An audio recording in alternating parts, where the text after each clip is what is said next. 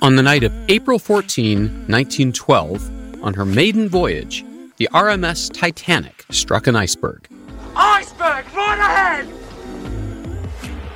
She tipped nose down, broke in half, and sank to the bottom of the North Atlantic. More than 1,500 people died. The wreck was discovered in 1985. Since then, scientists are just about the only people who've seen the Titanic in person. Until now. I'm David Pogue, and this is Unsung Science.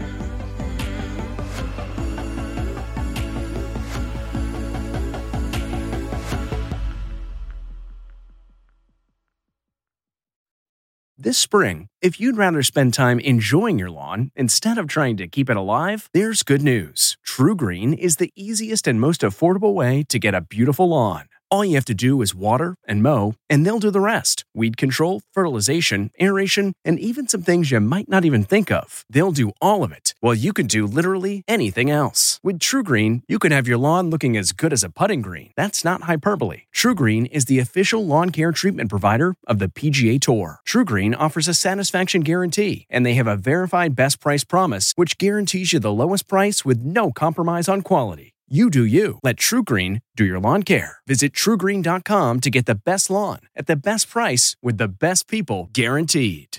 Getting the smile and confidence you've been dreaming about, all from the comfort of your home, isn't a total mystery with Byte Clear Aligners. Just don't be surprised if all your friends start asking, What's your secret? Begin by ordering your at home impression kit today for only $14.95. Byte Clear Aligners are doctor directed and delivered to your door. Treatment costs thousands less than braces, plus, they offer flexible financing, accept eligible insurance, and you can pay with your HSA FSA.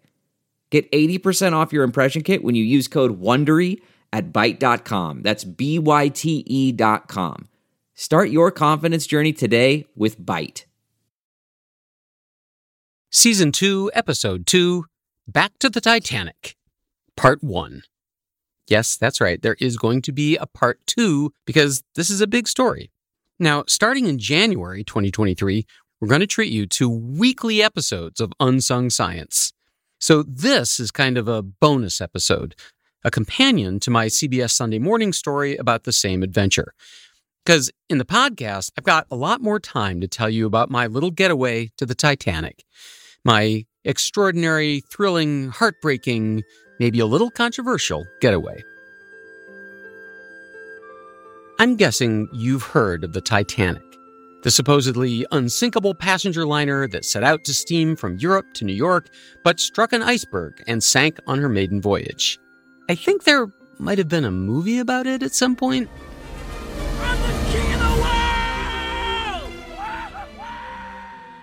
In 1985, a team of American and French explorers found the Titanic using a robotic underwater sub. Here's oceanographer Bob Ballard giving a talk about that fateful day. When I found the Titanic, all of a sudden I came in here and it was a wall of steel rising out of sight. That is the bilge keel. For the next couple of decades, a handful of submersibles visited the wreck, primarily for scientific purposes. But by 2005, interest had pretty much died off. Until this guy came along. Can you, in a nutshell, describe this business? no. okay, we're wrapped. there you go. This is Stockton Rush. If his first and last name ring any kind of a bell, then you must be a history nut. Richard Stockton and Benjamin Rush were two of the signers of the Declaration of Independence. This Rush is directly descended from both men, but Stockton's dream was not to become a statesman. My whole life, I wanted to be an astronaut. I was part of the just the tail end of the Apollo crowd. I went and got an aerospace engineering degree with that goal. I wanted to be a fighter pilot, but my eyesight isn't good enough for that. Oh no! That was when I had this epiphany that it wasn't about going to space. It was about exploring. It was about finding new life forms. I wanted to be sort of the Captain Kirk. Um, I didn't want to be the passenger in the back. Hmm. And I realized that the ocean is is the universe. That's where life is, and it fit very well. It turns out that an aerospace engineering degree actually has helped me do things in the submersible world that people who don't understand compressible fluid flows didn't quite figure out. His baby is an undersea adventure company called OceanGate. For $250,000, He'll take you to the bottom of the North Atlantic in a custom made experimental submersible to see the wreck of the Titanic for yourself. It's a very unusual business. It's its own category. It's a new type of travel. It's sort of on the cutting edge, I think, of the whole um, adventure travel movement.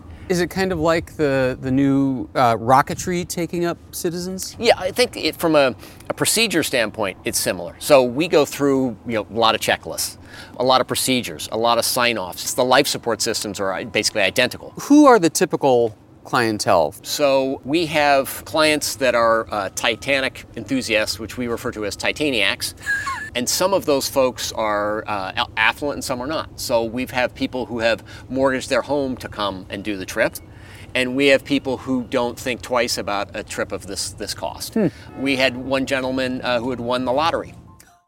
By the way, the cost of an OceanGate Titanic adventure has not always been a quarter of a million dollars. The first summer of operation, 2021, a ticket cost only half that much. But then Stockton Rush saw how much people were willing to pay to go to space, and he thought, man, I'm leaving money on the table. I did not pay a quarter of a million dollars. Rush invited CBS Sunday Morning to join his 2022 expedition to the Titanic, and somehow I got the gig. Thank you, Karma. I mean, inviting media like that is kind of a risky move. If everything goes well, Stockton Rush gets a national news story about his business. But if things go wrong, well, there's going to be a camera filming all of it. From a news perspective, two parts of this OceanGate story were interesting to us. First of all, nobody else is going to the Titanic anymore. The last time anybody went to the Titanic was a, was a brief trip in 2019, and before that, the last time anybody went in a in a submersible, I think, was 2005, 2007. Um, so no one's been down there, and no one's planning to go back. So you're us, it, pretty much. wow! Why isn't it the most studied, visited archaeological? Well, site I mean, it's very difficult to do. It costs a lot to get that ship out there. The other thing we found interesting was that this isn't just a tourism outfit. Every OceanGate expedition to the Titanic also has scientists aboard doing actual research. In effect, the paying passengers are subsidizing the science. Are these scientific expeditions or are they are they adventure travel expeditions? So they are a blend. Um, they are technically adventure travel with a science component. Every dive has a scientific purpose or a research or an exploration purpose, but it is funded by somebody who's looking for an adventure travel experience. Now, OceanGate insists on addressing its paying customers with the clumsy five syllable term mission specialist. Before our shoot this summer, they even emailed me a document that basically said, In thy news reporting, thou shalt not use the terms tourists, customers, or passengers. The term is mission specialists. Okay, whatever. It is true that these people are invited to do actual work on the sub all week. And how real are the jobs being done by those folks? I mean, is it, you know, make your, work or not? Yeah, yeah, make work. No, there are things that are maybe less critical. For example, reviewing video content you know, you're not going to hurt anybody if you mess that up. We've sort of identified what those things are. Cleaning out the sub when it comes back. We got to clean the inside. We got to put new supplies in. Closing the dome, you can double check that easily. Mm-hmm. Um, so a lot of those things are um, are easy to do. The Titanic lies 400 miles southeast of St. John's, Newfoundland, Canada. And yes, that is how they say it Newfoundland. Not Newfoundland, and not Newfoundland, it's Newfoundland. And what's so special about St. John's? This town happens to sit at the easternmost tippy tip of all of North America. If you want to sail to the Titanic efficiently, you start there, because that's as close as land gets. Welcome to St. John's, a place so special, it's got its own time zone 90 minutes ahead of New York City. That's the third banjo player I've seen today. Our home for the next nine days was going to be a gigantic blue industrial ship called the Horizon Arctic, which is ordinarily used for hauling around floating oil rigs and sometimes icebergs. Stockton Rush had rented it and its crew for the summer, to carry us and his experimental submersible. Now, the back of the ship is a huge, flat, open deck. It's ordinarily filled with enormous oil rig components. And the front is the ship part, and it's eight decks tall, so the whole ship looks kind of front heavy. But on that back deck, shining in the summer sun, there it was Stockton Rush's submersible. It's one of only five subs in the world capable of reaching Titanic depths without imploding, and the one that I'd be spending 12 hours in myself, if I got lucky. The sub is called the Titan. The main center section looks like a shiny white tube about minivan length. It's made of 5 inch thick carbon fiber, which nobody's ever used in a submersible before. I asked Rush about that. And surely there was some pushback when you're like, I'm going to design my sub to take non scientists to the Titanic out of a material that hasn't been used before. Yes. I mean, anything when you're trying something outside the box, people inside the box think you're nuts. And what's the virtue of the carbon fiber? Uh, it's three times better on a strength to buoyancy basis than titanium. And so that's in underwater, that's what you care about. By having a light hull, you have a smaller uh, vessel, uh, therefore you can have a smaller ship. You know, everything starts to get a little bit easier. At each end of the white tube is a shiny silver dome. They're like end caps. We have the forward dome, three and a quarter inch thick titanium, and then on the back there, another hemisphere of titanium. This is mission director Kyle Bingham giving me a tour. There's also a weird looking stub mounted to the back dome, which he calls the rear cage. This rear cage holds our batteries, our electronics, and a little bit of foam on the top to help trim the whole thing up. The front end cap has a 22 inch round window made of 7 inch thick plexiglass so you can see out. When you get to the bottom of the ocean, that's your view of the Titanic. That and whatever the exterior cameras are showing you. Rush gave me a tour of the inside. Take your shoes off. That's customary. Okay. Wow. It's like uh, it's like a minivan. Yeah, it's like the Suburban. It's a little bigger than you would think. It's decent, Not decently sized. So, so this is not your grandfather's submersible. um, most of the deep diving subs were made with a purpose. They wanted to collect a lot of stuff. It was a science tool. So there wasn't a lot of thought given to creature comforts. They tend to be spheres. They're small. They're cramped. Uh, they don't have a toilet. You have a little toilet. Well, kind of. If you have to go to the bathroom during the dive, you can crawl into the window end of the sub and hang up a black cloth for privacy. There's a one foot square box on the floor that contains Ziploc bags. And that's your toilet. Rush promises that they turn up the music really loud when you're in the bathroom. There are a couple of touchscreen PC monitors on the floor of the sub, but otherwise, there are no controls in this thing. Wait a minute. I've I've seen submersibles, and they are banks of controls, Yeah. like like cockpit after cockpit. Exactly. Yeah. It's like, yeah, you can have a lot of buttons and things like that, or you can use modern technology to make it simple. So how So- do you drive it? We run the whole thing with this game controller. Come on. Well, this thing is made for a 16 year old to throw it around, and we keep a couple of spares. I'm not kidding. He drives his multi million dollar sub with a white plastic Xbox game controller. And that's not the only part of the sub that seemed kind of jerry rigged. Take, for example, the ceiling lights. I got these from uh, Camper World, um, and they are LED lights in here, um, and a nice little decorative feature. And then there are the cameras. We have uh, a number of cameras that are actually security cameras. A lot of subs have custom made video capture systems. By getting rid of that and just saying, look, we just want to capture the image and know where we are, we can use these off the shelf components. Later, when I interviewed Rush at his headquarters near Seattle, I asked him about that.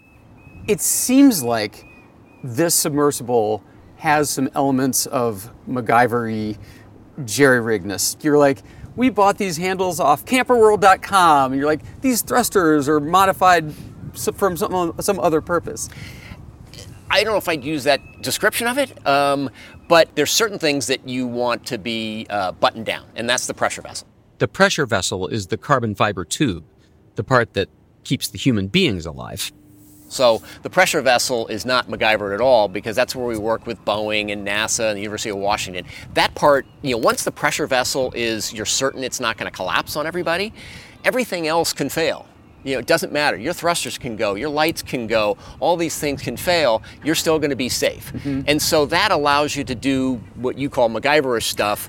You just have to be very careful that the life support system, the, the sub itself, the oxygen system, the carbon dioxide scrubbing, all that stuff, that needs to be buttoned down.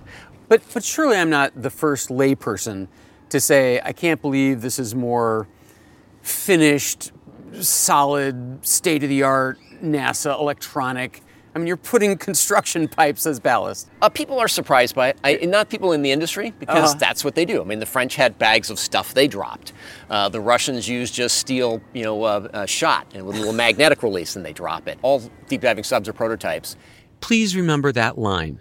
All deep diving subs are prototypes. That should be a t shirt. Are there ever clients who are taken aback and expected something more polished? Yes. Really? Yeah. When we started out, we did have cases where uh, a travel agent or a travel consultant would lead them to believe this was like going to the Four Seasons and booking a zip lining trip. And we'll never be like that. Now, I've been the host of 20 Nova science specials on PBS, and I've done a lot of shenanigans to make science telegenic. I've gone hang gliding, I've been given electric shocks, I've been subjected to extreme temperatures, I've pet 13 foot sharks in the Bahamas. But I've never feared for my life. Gotta tell you, this was different. I mean, here are just a few choice excerpts from the waiver you have to sign. The experimental submersible vessel has not been approved or certified by any regulatory body. Any failure could cause severe injury or death. The support vessel is an industrial vessel not designed for passenger operations and presents many hazards, including property damage, injury, disability, or death. If I choose to assist in the servicing of the submersible, I will be exposed to high pressure gases, high voltage electrical systems, and other dangers that could lead to property damage, injury, disability, and death. I hereby assume full responsibility for the risk of bodily injury, disability, or death. Okay, great. Where do I sign? I mean, I was actually scared. Last year, at the end of one Titanic dive, OceanGate had trouble getting the sub back onto the ship. Those poor mission specialists, they wound up spending 27 hours in the sub. Granted, the company says the sub has 96 hours worth of oxygen and power, and Stockton isn't exactly an amateur. As a young man, he designed and built his own fiberglass airplane, which he still flies. Titan isn't even his first submersible. But it just doesn't help your anxiety much when somebody says stuff like this. There's a limit. You know, at some point, safety just is pure waste. I mean, if you just want to be safe, don't get out of bed, don't get in your car, don't do anything. At some point, you're going to take some risk, and it really is a risk reward question. I said, I think I can do this just as safely by breaking the rules. Bottom line, the last couple of nights before the expedition, I didn't sleep at all. Did I want to die for a TV story and a really great podcast episode? I mainly worried about three things. First, I worried that the sub would collapse under the pressure 6,000 pounds per square inch once you're down there. That's about the pressure you'd feel on your chest if 46 school buses parked on your sternum. But Rush reminded me that the deeper you go, the tighter the water presses those titanium end caps onto the carbon fiber tube. The whole thing becomes more waterproof the deeper it goes. Oh, okay. Second, I worried about running out of air. The Titan uses the same kind of oxygen scrubbers that they use on submarines and spacecraft. They convert carbon dioxide back into oxygen. But what if that system breaks down? Well, I learned that the Titan also carries chemical scrubber strips that you can break out and hang from the ceiling in an emergency. And as a backup backup, it's got plain old scuba oxygen tanks in storage under the floor. Oh, really? But I also worried about getting back to the surface. Exactly what kind of ballast did this thing have? First, there are three enormous, heavy, black, beat up construction pipes on each side of the sub. Here's Kyle Bingham. These triple weights, we call them, are, uh, are hydraulically driven, so we operate inside. Doesn't take any electricity, can be done manually, and those drop away and gain us a lot of buoyancy. Dropping that much weight onto the sea floor means the sub starts rising. Okay, but what if the hydraulic system breaks? Well, then they have roll weights. Uh, so we've got these weights here on the side. These are roll weights. We can actually roll this up and those come off. That gains us some buoyancy to come back to the surface. These are pipes that sit on a shelf that juts out from either side of the sub, held in place only by gravity. If everyone inside the sub shifts their weight to one side, the sub tips enough to let these pipes roll off. And if that doesn't work, there are ballast bags full of metal shot hanging below the sub.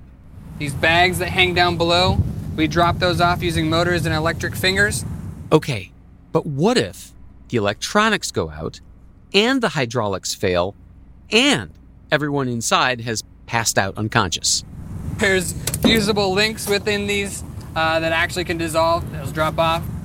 Fusible links are dissolving bonds. After 16 hours in the seawater, those bonds disintegrate, the weight bags drop off, and you go back to the surface. And even those four systems aren't the end of it. The sub's thrusters can also push you up. The pilot can jettison the sub's legs as dead weight. And there's even an airbag that they can inflate to provide buoyancy. All told, that's seven different ways to get the sub back up to the surface. Wow. Those are a lot of backups of backups. Yes. I guess you really don't want to be stuck down there. Going home is required. I asked Stockton Rush about the whole danger thing. How dangerous is it?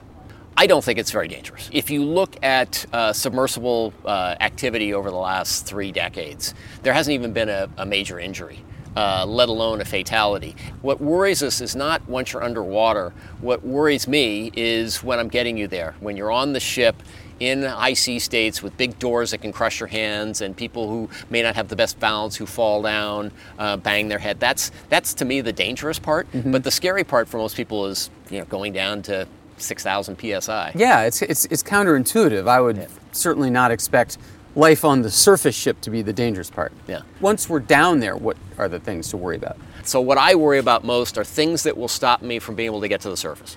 Overhangs, uh, fish nets, entanglement hazards, and that's just a technique, you know, piloting technique. You, it's pretty clear. If it's an overhang, don't go under it. You know, if uh, if there's a net, don't go near it. So um, you can you can avoid those if you're just slow and steady. Most of our fellow expeditioners were rich people seeking adventure, like a hedge fund guy with his son, an artificial intelligence pioneer who'd sold a bunch of companies, and Shrenik Baldota, who runs a massive industrial conglomerate in India. And you have a nickname? Yeah, they call me a wild monk. Uh, The, the wild monk? yeah, because I look like a monk. I, I'm very calm, but uh, I have these extreme uh, interests that I do. Going into a live volcano in Vanuatu, two times to Antarctica, uh, on the edge of space flight, swimming with the blue whales, catching crocodiles in Botswana with National Geography. You've done all this. Yeah.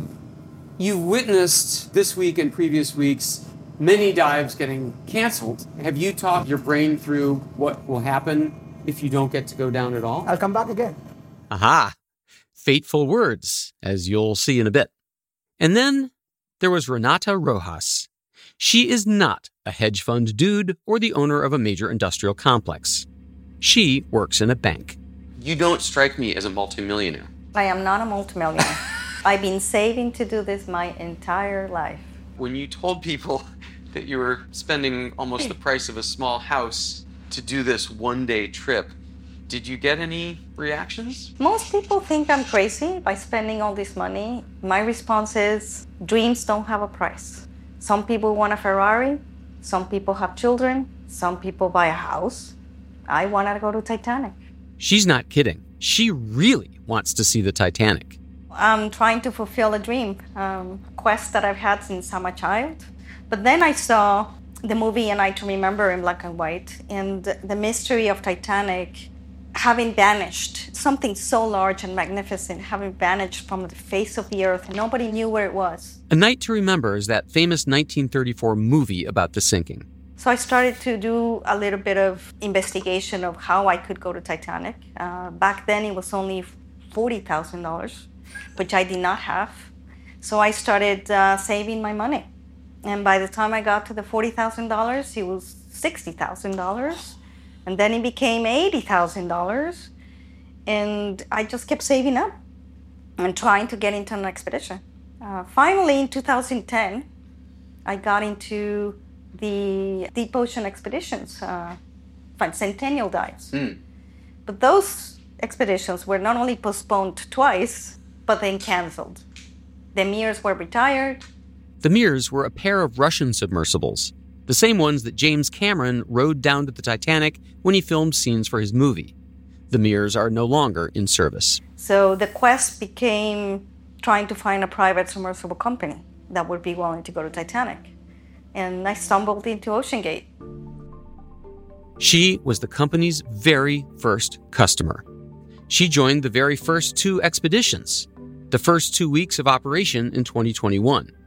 But the Titan had mechanical problems the first week and never made it down to the Titanic. And the second week, the weather was too bad to dive.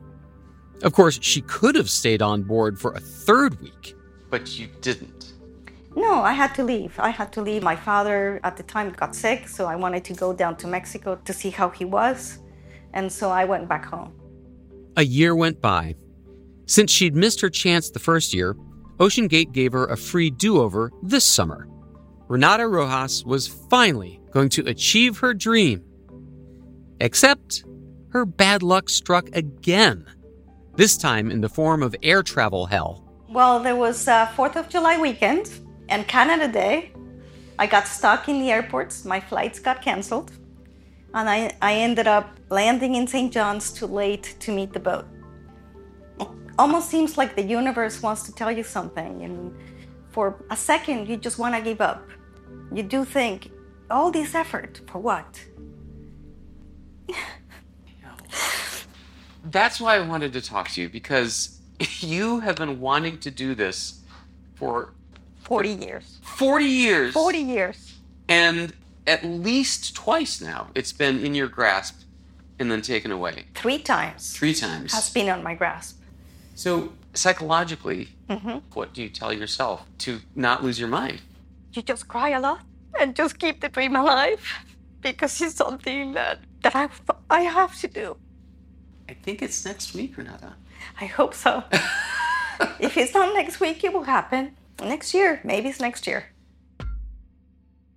Would Renata ever get to see the darn shipwreck? Would I? Will you? The answers to those questions and more after the ads.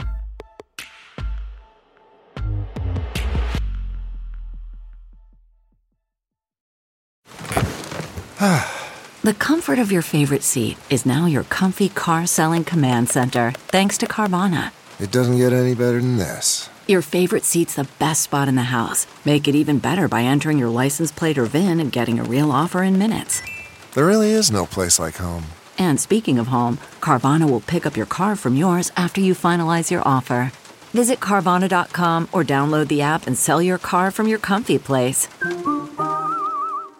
We really need new phones. T-Mobile will cover the cost of four amazing new iPhone 15s, and each line is only $25 a month. New iPhone 15s? Only at T-Mobile get four iPhone 15s on us and four lines for 25 bucks per line per month with eligible trade-in when you switch. Minimum of four lines for $25 per line per month with auto pay discount using debit or bank account. $5 more per line without auto pay, plus taxes and fees. Phone fee at 24 monthly bill credits for all well qualified customers. Contact us before canceling account to continue bill credits or credit stop and balance on required finance agreement due. $35 per line connection charge apply. Ctmobile.com. Welcome back. These OceanGate expeditions are nine days long, two days at sea on each end, and you spend five days floating above the wreck. So, in theory, OceanGate could visit the Titanic as many as five times during the trip, one 12 hour dive per day. The thing is, in its two summers of operation, OceanGate has never made five dives to the wreck. On a typical nine day expedition, they're lucky to get down there twice. I mean, we are talking about the North Atlantic here.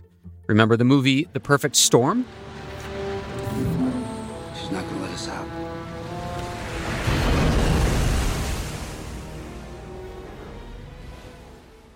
That's the place.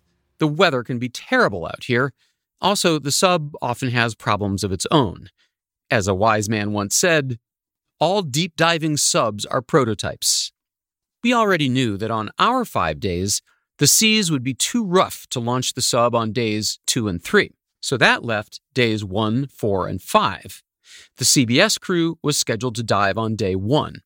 Paying customers would be filling the sub on days four and five. But the night before our dive, Mission Director Kyle Bingham reviewed the wave heights for the next day. Um, sea states out there, 6 a.m., kind of around where we're launching. Uh, we're looking at six feet and kind of continues to climb through that part of the day. And sure enough, on day one, the seas were too rough to launch the sub. I mean, not gonna lie, I was pretty crushed. That concluded any hopes I'd had of making it to the Titanic. On the other hand, Rush proposed a consolation dive, a CBS News special. We'd dive the continental shelf, the Grand Banks, 80 miles away. Rush said we might see shark breeding grounds, stunning, towering underwater cliffs, and maybe marine creatures nobody's ever seen before. So, on the morning of our dive, we awoke at 4 a.m. Dang, I was exhausted and excited. Well, weather's bad today at the Titanic, so we sailed 80 miles through the night to the continental shelf where the CBS crew is being offered the chance to go down in the sub. Uh, not nearly as deep, not nearly as long as a Titanic dive, but it's still going to be a thrill. Five of us climbed into the Titan Stockton Rush, the pilot, Steve Ross, a deep sea marine biologist, Nelson White, an indigenous artist and friend of the company, producer Anthony Laudato, wielding the camera, and me. Uh, but you'll feel a lot of bumping. Sometimes there's some banging. Don't worry about it. All that can happen is the outside can get hurt. We're not getting hurt. So we are we are now the safest five people on the planet. The crew closed the front titanium end cap and sealed us in with 17 bolts from the outside. Okay, keep going. Just close it. Couple more inches. Oh, I, I forgot to tell you, I have severe claustrophobia. Is that a problem? Now, there's one key part of this subsystem that I haven't mentioned yet because it's sort of complicated. Complicated but cool. You might have wondered at this point what's the difference between a submarine and a submersible? A submarine has enough juice to leave port, do its trip, and come back, all under its own power. A submersible has much less power. You need a surface ship to launch it and recover it. Most submersibles get lowered into the water by a crane mounted on the ship, usually an A frame crane. But Stockton Rush wanted to avoid that system. There's nothing dumber than doing anything on the surface of the water. You do it underwater or in the air. It's that transition where the where the problems happen. It's when you get that sub out of the water and it's hanging on a pendulum. That's the dangerous part. Ah. So think about it. You have a 10-ton sub and a multi-thousand-ton ship, and they're in bad waves. So anybody can launch when it's dead calm. Mhm. But when the waves are there, these things are banging into stuff. The typical solution is get a really big ship and a really big A-frame. Well, that's super expensive. Eventually, he heard about a radically different launch system, which would let his sub operate from any ship at all, even one that doesn't have a crane. And this is how it works. The sub is bolted onto a huge metal floating platform, which the crew refers to by its technical name, the platform. It's a silver steel 15 by 25 foot platform, about four feet tall, with the sub attached in the middle. The whole apparatus spends most of its time sitting on the back deck of the ship. So the sub has its launch platform. It, it, that's how it's operated. It does not operate without the launch platform. Okay. When it comes time to dive, they roll the platform down this massive bright orange ramp off the back of the ship into the water. At this point, There are four compartments. We release the air, they fill with water, the whole thing goes underwater. The whole thing sinks. Yeah. How far down? About 30 feet. Okay. And why do the platform and sub sink down together? Because the water is calm down there. After all, There's nothing dumber than doing anything on the surface of the water.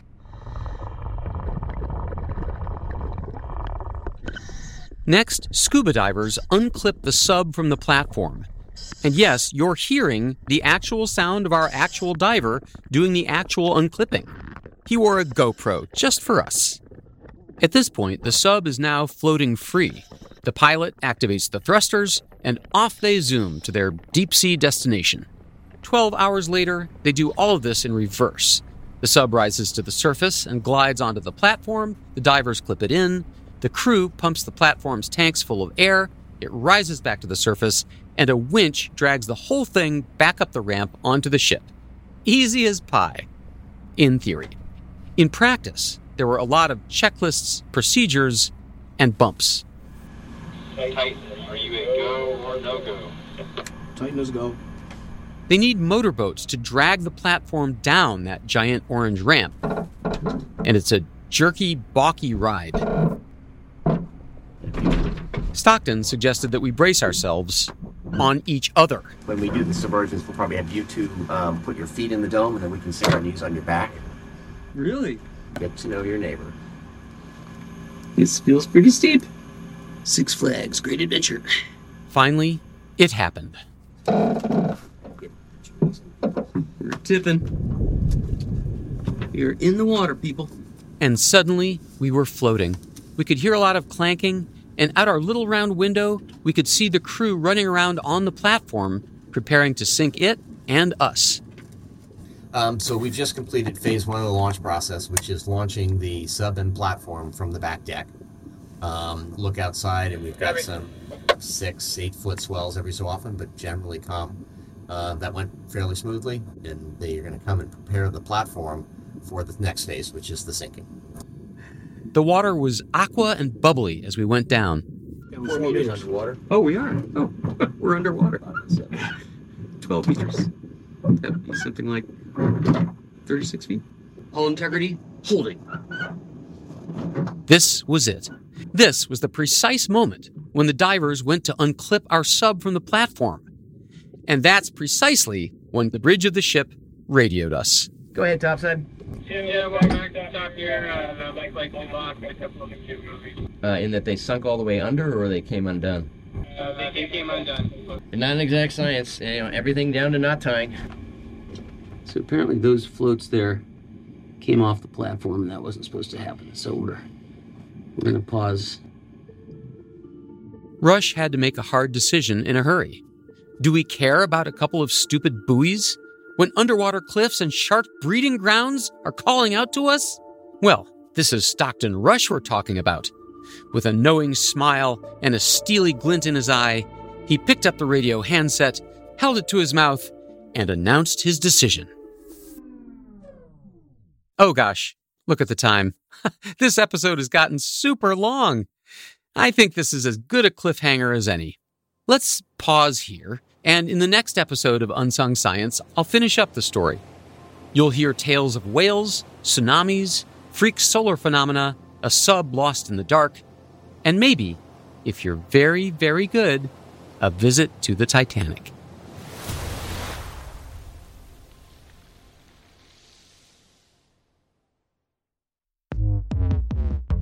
You've just listened to another episode of Unsung Science with David Pogue. Don't forget that the entire library of shows, along with written transcripts, await at unsungscience.com. This podcast is a joint venture of Simon & Schuster and CBS Sunday Morning, and it's produced by PRX Productions. For Simon & Schuster, the executive producers are Richard Rohrer and Chris Lynch. The PRX production team is Jocelyn Gonzalez, Morgan Flannery, Pedro Rafael Rosado, and Morgan Church. Jesse Nelson composed the Unsung Science theme music. Our fact checker is Christina Ribello, and Olivia Noble fixed the transcripts. For more of my stuff, visit davidpogue.com or follow me on Twitter at Pogue. That's P O G U E. We'd love it if you'd like and follow Unsung Science wherever you get your podcasts. And spread the word, will you?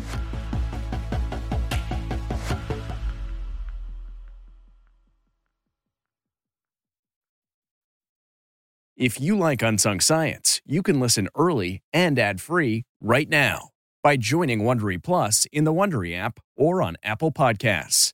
Prime members can listen ad-free on Amazon Music.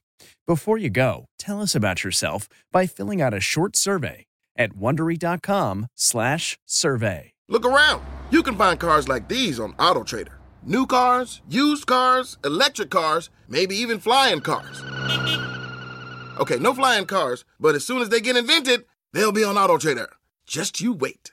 AutoTrader.